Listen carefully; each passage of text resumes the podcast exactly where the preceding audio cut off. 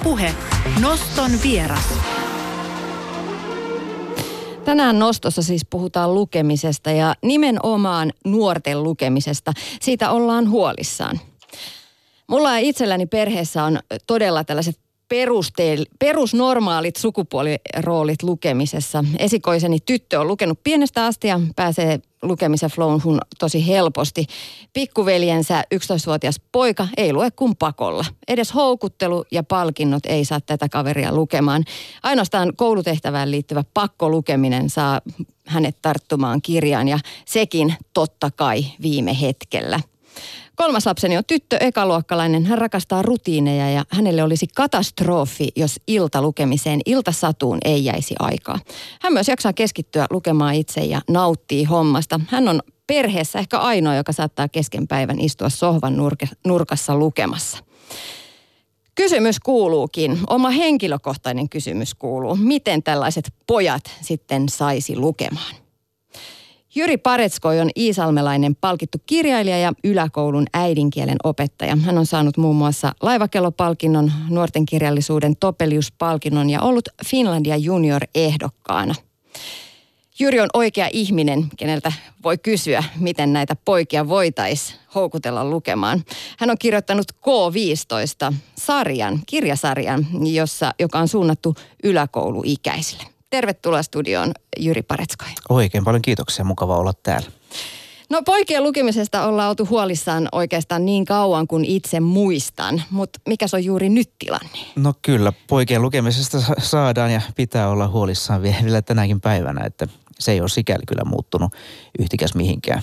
Että jos me ajatellaan hyviä lukijoita, niistä suurin osa taitaa olla tyttöjä ja sitten kun katsotaan kaikista heikoimpia lukijoita, niin niistä sitten taas vastaavasti suurin osa kolme neljästä on poikia. Ja kyllähän tälle pitää jotain tehdä. Että itse on toki yrittänyt sitten kirjo- kirjoittamalla tehdä jotain ja onneksi on nyt tässä viime vuosina huomannut, että moni muukin tekee ja paljon tehdään. Ja sy- syytä onkin, että se on sellainen asia, johon meidän pitää kiinnittää huomiota ihan perhetasolla, mutta sitten myös valtiotasolla ja onneksi näin on myös tehty. Meillä on esimerkiksi tällainen ö, ö, kou, lukuliike koulussa ja on sitten ihan tällainen lukutaitofoorumi, jossa sitten mietitään, että mitä me voidaan asialle tehdä.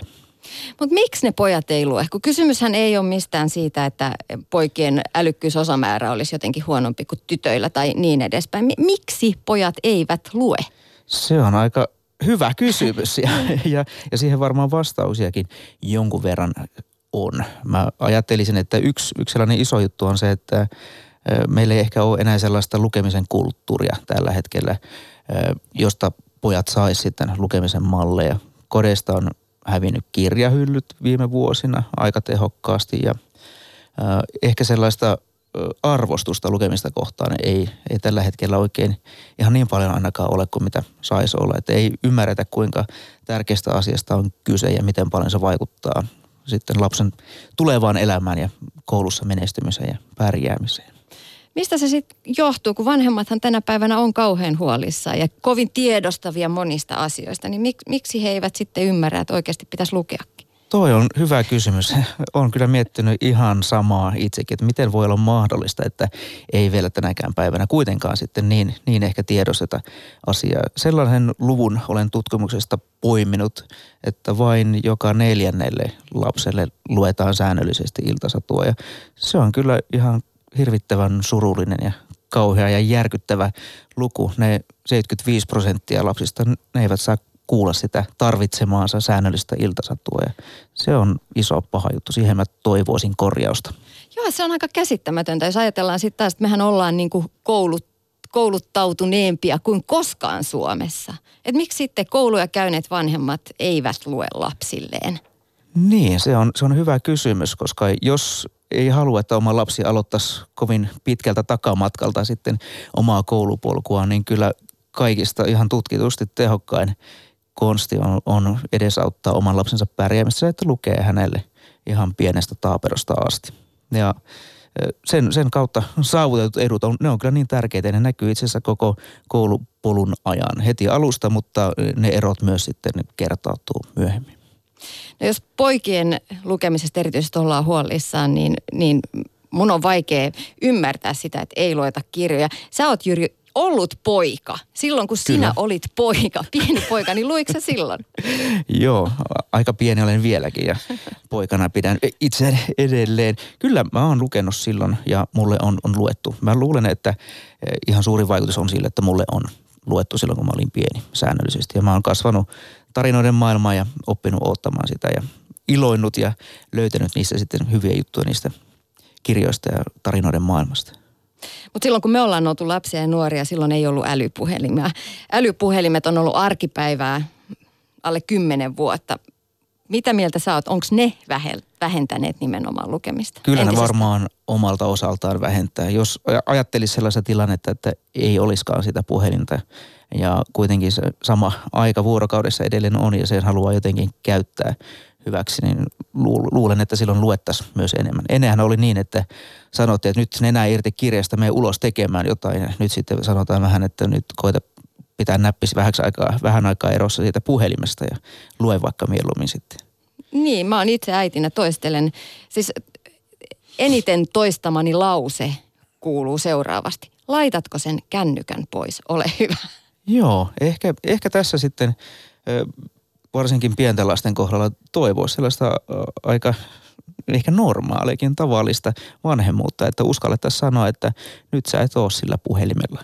Mutta ehkä, niin, en tiedä, kaikki ei välttämättä sitten tee sitäkään. Niin ja tokihan niitä kirjoja voi sitten lukea myös digimuodossa. Mutta alkuvuodesta tehdyn Ylen kyselyn mukaan keskittymiskyky on huonontunut ala- ja yläkoulussa. Opettajista, jotka vastasivat tähän Ylen kyselyyn, niin ö, 80 oli sitä mieltä, että että viiden vuoden aikana keskittymiskyky on todellakin huonontunut sekä alakouluissa että yläkouluissa. Ja opettajat ovat sitä mieltä, että älylaitteiden runsas käyttö on, on yksi syy ja jatkuva virikkeiden tulva vaikuttaa siihen keskittymiskykyyn. Sä oot Jyri Pareskoit työskennellyt opettajana pitkään. Onko tässä nyt sanotaan 50 vuoden aikana tapahtunut iso muutos? On. Se on helppo vastata. Kyllä, Kyllä on, mutta sitten toisaalta ajattelisin, että lohdullista on kuitenkin se, että me voidaan myös harjoitella niitä keskittymistaitoja. Esimerkiksi mulla on kasiluokkalaisten kanssa säännöllisesti lukutunti ja me käytetään se tunti siihen, että puhelimet on poissa ja edessä on kirja ja hiljennytään ja syvennytään siihen ja sen harjoitteleminen, se harjoitteleminen todella auttaa ja tehoa, että vähän ajan päästä siitä kun on aloitettu, niin suurin osa luokasta pystyy keskittymään hyvin ja tällä hetkellä niin sanoisin, että oppilaat tykkää ja nauttia ja toivoo, että saataisiin lukea. Se on sellainen hyvä konsti.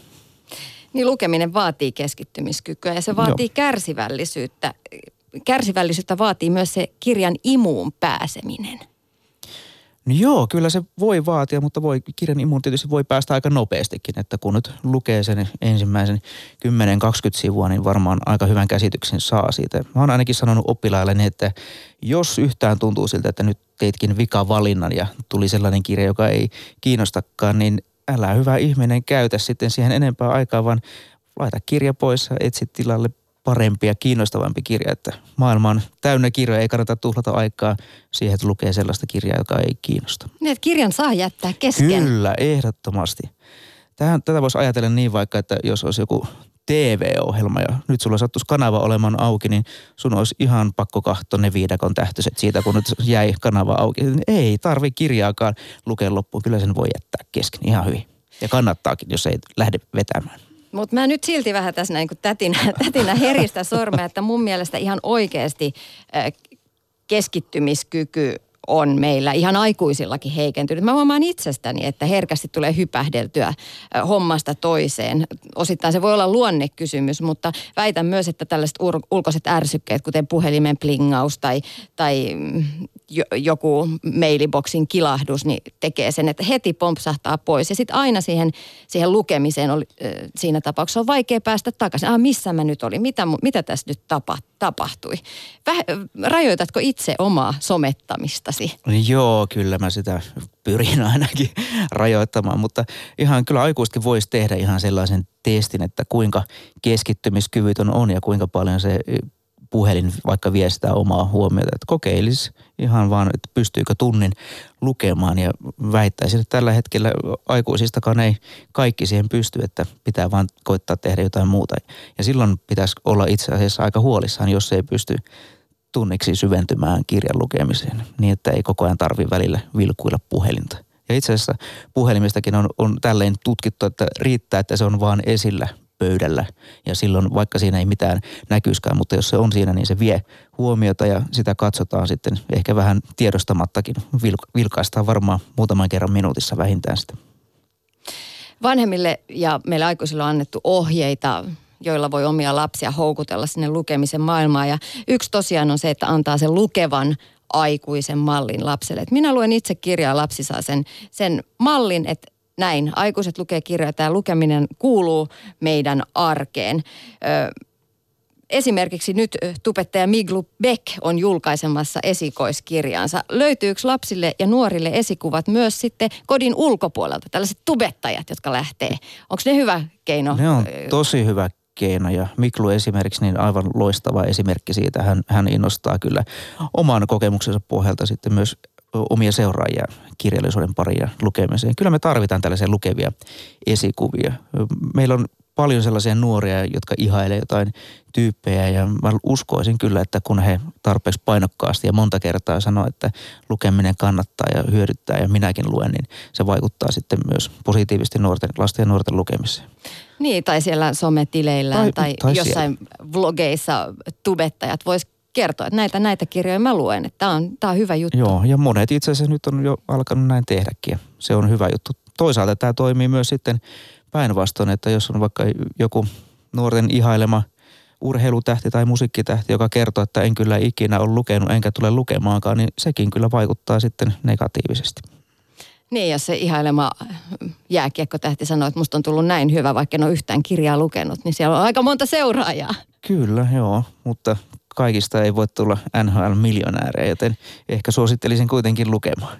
Toisen ohjeen, jonka mä oon saanut, on se, että älä jätä lasta tai nuorta yksin lukemisen kanssa. Mitähän tämä ohje voi tarkoittaa? Miten voi tukea siihen No se lukemiseen? voi tarkoittaa varmaan monenkinlaisia asioita. Kirjoja pitäisi ensinnäkin olla esillä, niistä pitäisi puhua ja lasta ja nuorta voi auttaa ja ohjata sitten myöskin löytämään niitä oikeanlaisia kirjoja. Kannattaa viedä lasta kirjastoon ja kysellä häneltä, että millaisia kirjoja voisit lukea ja auttaa häntä myöskin sitten etsimään niitä kirjoja. Ja yksi tärkeä asia olisi myös se, että kun lapsi oppii itse lukemaan, niin ei kuitenkaan lopetettaisi ääneen lukemista vielä siinä vaiheessa, koska ei hänen lukutaitonsa taso siinä vaiheessa vielä riitä siihen, että hän pystyisi kovin pitkiä tai vaikeita tekstejä sitten vielä kuitenkaan hallitsemaan. Eli niin pitkään pitäisi lukea ääneen, kun oma lapsi sitten lopulta toteaa, että nyt ei enää tarvitse. Vaikka se kestä sinne 18 ikävuoteen asti tai pitempään vielä, niin pitää vaan lukea ääneen niin kauan kuin lapsi sitä toivoo. Niin, koska se lapsilla kehittyy se mekaaninen lukutaito ensin. Että osataan niin kuin ikään kuin lukea, mutta sitten sen tekstin ymmärtäminen ei ole ensimmäisinä vuosina kovin hyvä, jolloin silloin niihin tarinoihin ei pääse sisälle. Juuri niin, sinä, sinä oivalsit asian ytimen. Hyvä. Loistavaa. Yksi, mikä mun mielestä on myös hankala, on se lasten kanssa, että ei meina, he ei meina, oikein, eivät oikein löydä niitä itseään kiinnostavia kirjoja. Miten hyviä kirjoja löytää? Hyviä kirjoja löytyy varmaan monellakin tapaa, että esimerkiksi kirjastosta saattaa löytyä valmiita kirjalistoja. Ehkä kaikissa tehokkainta on se, että joku oman ikäinen tai suurin piirtein siinä iässä oleva kertoo, että on lukenut just tosi hyvän kirjan ja kertoo kaverilleen siitä ja sillä tavalla tietoisuus sitten lisääntyy näistä kirjoista. Mutta hyvin tehokasta myös se, että ihan haetaan kirjaston hakukoneelta vaikka asiasanahaulla. Siellä on hyvät hakukoneet ja ne tarjoaa kyllä sitten aika pitkiäkin listoja niistä kirjoista, jotka sitten näihin hakukriteerin osuu. Ja useimmissa kirjoissa myöskin on jonkinlainen kuvaus, josta voi vähän vilkaista, että mistä se nyt sitten kertoo. Seuraava ohje, joka löytyy muun muassa Ylen sivuilta, on se, että pidä lukemisen kynnys matalalla. Mitähän se tarkoittaa? Onks, tarkoittaako se sitä, että voisi lukea vaikka akuankkaa kirjan sijaan? No ihan hyvin se voi tarkoittaa just sitä. Kyllähän me luetaan monenlaisia tekstejä ja ei ehkä pitäisi aloittaa siitä, että no niin, että luepa nyt tästä tämä seitsemän veljestä e-, ensin tai, tai jotain Tai 800 sivua Harry Potteria. No, Sekin no, on hankala. No esimerkiksi niin, joo. Mutta varmaan sellainen, että lukemisen kynnys ei saisi koskaan olla liian korkea, niin että rupeaisi pelottamaan tai hirvittämään, että en minä tästä selviä. Eli pieniä palasia.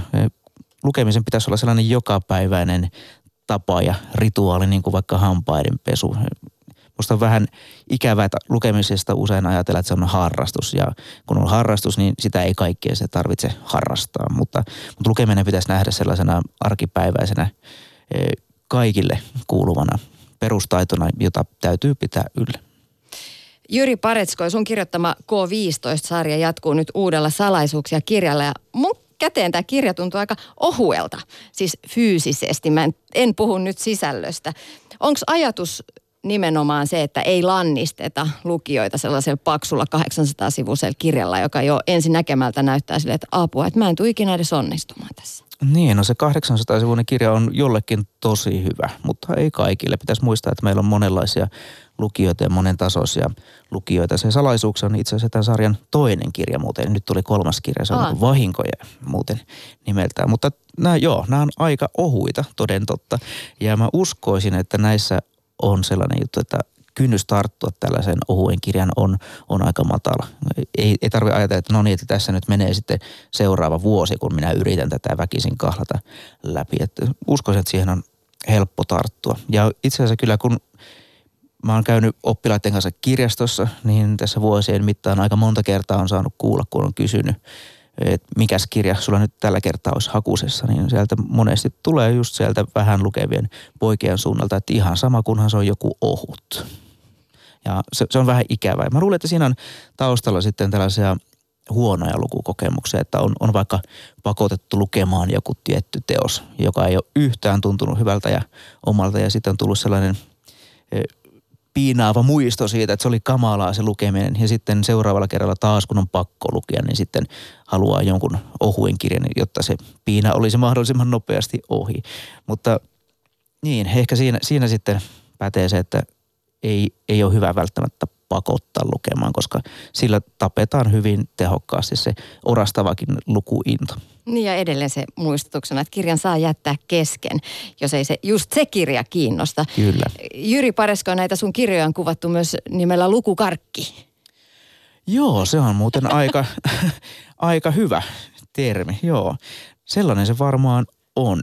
Ne on aika ö, tiiviissä paketissa, ne on hauskoja, ne etenee nopeasti ja ehkä siinä on myös sitten sellaisia hyvin samastuttavia kohteita tuommoiselle mun kohdeyleisölle, eli yläkouluikäisille nuorille.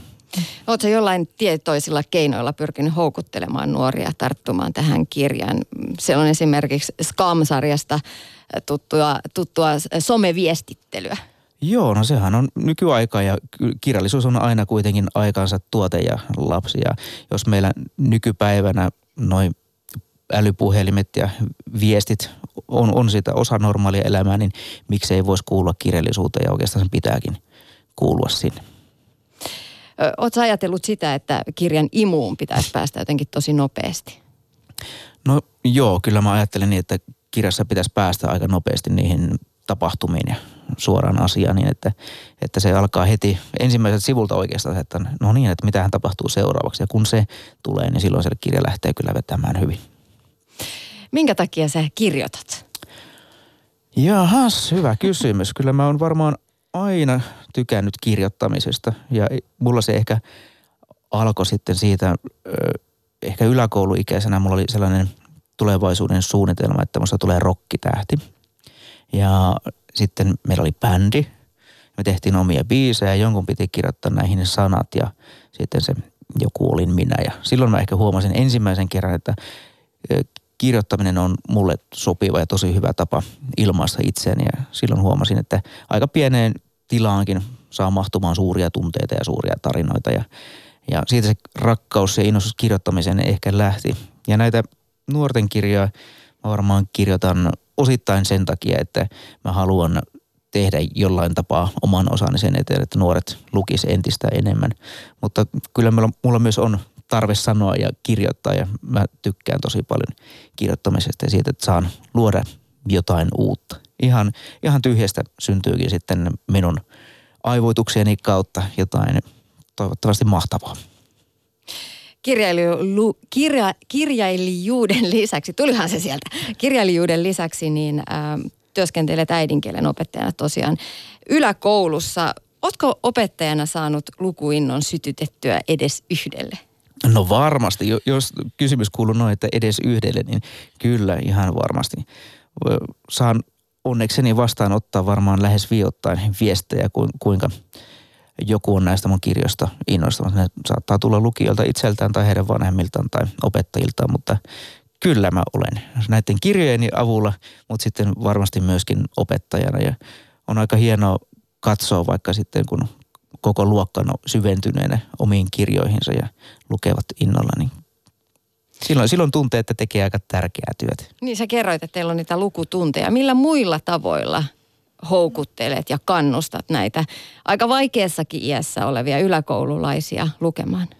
No kyllä me puhutaan tietenkin lukemisen tärkeydestä ja merkityksestä, mutta jotenkin siinä iässä ehkä ei ole kauhean vastaanottavaa, jos opettaja kertoo, että tämä on hyvä juttu, näin kuuluu tehdä, niin se ei mene ihan ehkä silloin perille. Mutta sitten me saatetaan puhua joistain asioista, käydä jotain keskusteluita, joista on myös tehty kirja. Saatan sitten aina heittää, että niin muuten tästä, tätä aihetta käsittelee se tai se kirja. Eli silloin kun kirjallisuus on jotenkin mukana aika lailla kaikessa, mitä tehdään ja toimitaan, niin silloin se on myös aika luonnollinen osa arkea. Ja sitten tietenkin, mikä nyt on uusi mahtava juttu, esimerkiksi Miklu, joka puhuu tuolla nuorten kielellä, nuorten maailmassa lukemisen tärkeydestä, niin uskon, että hän saa myös hyvin paljon aikaiseksi sillä saralla. Niin, yläkoulussa työskentelet. Miten sitä teinimeininkiä jaksaa, kun itse ajattelen, että omassa historiassani se yläaste oli pahin paikka? tosi hyvin jaksaa. Nuorethan on ihan ihania ja mahtavia ja hauskojakin. Ja varmaan se sitten, eihän se kaikille sovi, mutta sellainen oikeanlainen asenne auttaa paljon. Ja mulla, mulla yksi juttu tietenkin on varmaan huumoria sitten, että löytää sellaisen sopivan, ei, ei, ole liian, liian tiukkis ja nipottaja, mutta sitten ei, ei lähde myöskään kaveraamaan oppilaiden kanssa, vaan tekee silleen turvallisena aikuisena ja jonkinlaisena auktoriteettina myös sitä työtä, niin silloin löytyy yleensä sellainen molemminpuolinen kunnioitus ja sitähän tarvitaan, että jos minä en kunnioita oppilaita, niin turha minun sitten odottaa sitä samaa myöskään heiltä. Eli molemminpuolinen juttu se on. Löytyykö yläasteelta sieltä Iisalmen yläasteelta myös tai yläkoulusta tarinoita myös kirjoihin? No varmasti löytyy, joo, jos sieltä rupesi oikein poimimaan, mutta kyllä näissä kirjoissa niin aika lailla fiktiivisiä nämä tarinat ovat. Mutta toki innoitusta löytyy milloin mistäkin ja koitan kyllä poimia parhaimpia paloja aina ylös ja vähän jollain tapaa sitten mukauttaa. Jos, jos jotain oikein mielenkiintoista tulee tai hauskaa, niin poimin kyllä ylös ja saatan ottaa kirjaankin.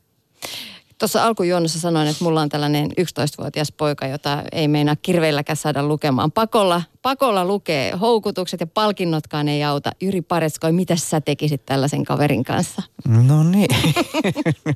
Tuo on tietenkin aika, aika haastava tilanne, mutta kyllä mä lähtisin varmaan siitä, että jos hänelle nyt löytyisi just sellainen oikea, sopiva ja täydellinen kirja ja hän lukisi sitä sen muutamat alkusivut ja tempautuisi sen mukaan, niin se itse asiassa riittää, mutta se onkin aika vaikea tehtävä sitten, että mistä se kirja löytyy, mikä on just se hänelle sopiva oikea kirja. Mä mietin myös sitä, että iät ja ajat on ollut niin, että lapset pienenä lukee ja teiniässä tulee se pätkä, kun ehkä ei kirjallisuus niin paljon kiinnosta, mutta sitten myös aikuisuuteen se kirjallisuus ö, kuitenkin jollain tavoin kuuluu, sitten ruvetaan taas lukemaan. Uskotko, että, että nämä tämän päivän nuoret, ne sun oppilaat elää vaan myös tällaista suvantokautta ja sitten kuitenkin ne aikuisena lukee vaikka tänä päivänä TV-ohjelmat ja muut, muut toimet kiinnostaa enemmän. Niin, siis mun oppilaathan lukee kaikki niin, no, kyllä, totta kai. Tot, totta kai, mutta niin, kyllä mä uskon ja olihan mullakin jossain vaiheessa sellainen opiskellessa, että ei oikein tenttikirjallisuuden lisäksi muuta siinä vaiheessa sitten lukenut. Ja nyt se on taas sitten myöhemmällä jällä tullut mukaan. Ei, ei koskaan ole liian myöhäistä aloittaa lukemaan. Tietenkin toivoisi, että se olisi sellainen koko elämän jatkuva mm, harrastus tai itse asiassa sellainen osa elämää, että aina pystyisi lukemaan, mutta ei se haittaa, jos tulee niitä suvantovaiheita. Sitten voi palata taas kirjallisuuden pariin, kun on oikea aika. Lasten ja nuorten vanhemmille vielä lopuksi kolme vinkkiä. joilla pystyy tukemaan sitä oman lapsen lukutaidon kehittymistä? Kolme vinkkiä, joilla voi kehittää lukutaidon tai edistää lukutaidon Edistää sitä. kehittämistä. Joo, tuota, varmaan ensimmäinen on se, että kuuntelee tarkasti, että millaista elämää tämä nuori viettää ja vähän kyselee ja jos haluaa sitten etsiä hänelle valmiiksi kirjoja vaikka, niin sitten koittaisi ju- jutella ja kysellä, että mikä olisi sellainen kiinnostava aihe ja sitten ehdottomasti täytyisi näyttää mallia itse ja ottaa se kirja esille ja näyttää, että kyllä minä vanhempasi pystyn lukemaan myöskin näitä kirjoja niin, että se olisi normaalia ja tavallista ja eikä mikään sellainen ihmeellinen ja outo juttu. Ja kolmas vinkki voisi vois varmaankin olla sitten se, että ö, yrittäisi itse jotenkin asennoitua siihen, että ö, lukeminen on hyvä juttu. Koska jos, jos me puhutaan tuolla kotona, että ei sun tarvi lukea, että se on, se on ihan tyhmää, niin se, se hyvin herkästi kyllä sitten siirtyy ne asenteet sinne oman jälkikasvunkin. Eli pitäisi vaan koittaa pitää sellainen positiivinen, hyvä mieli ja asenne lukemista kohtaan. Jyri Paretskoi, kiitos vierailusta nostossa. Kiitos paljon.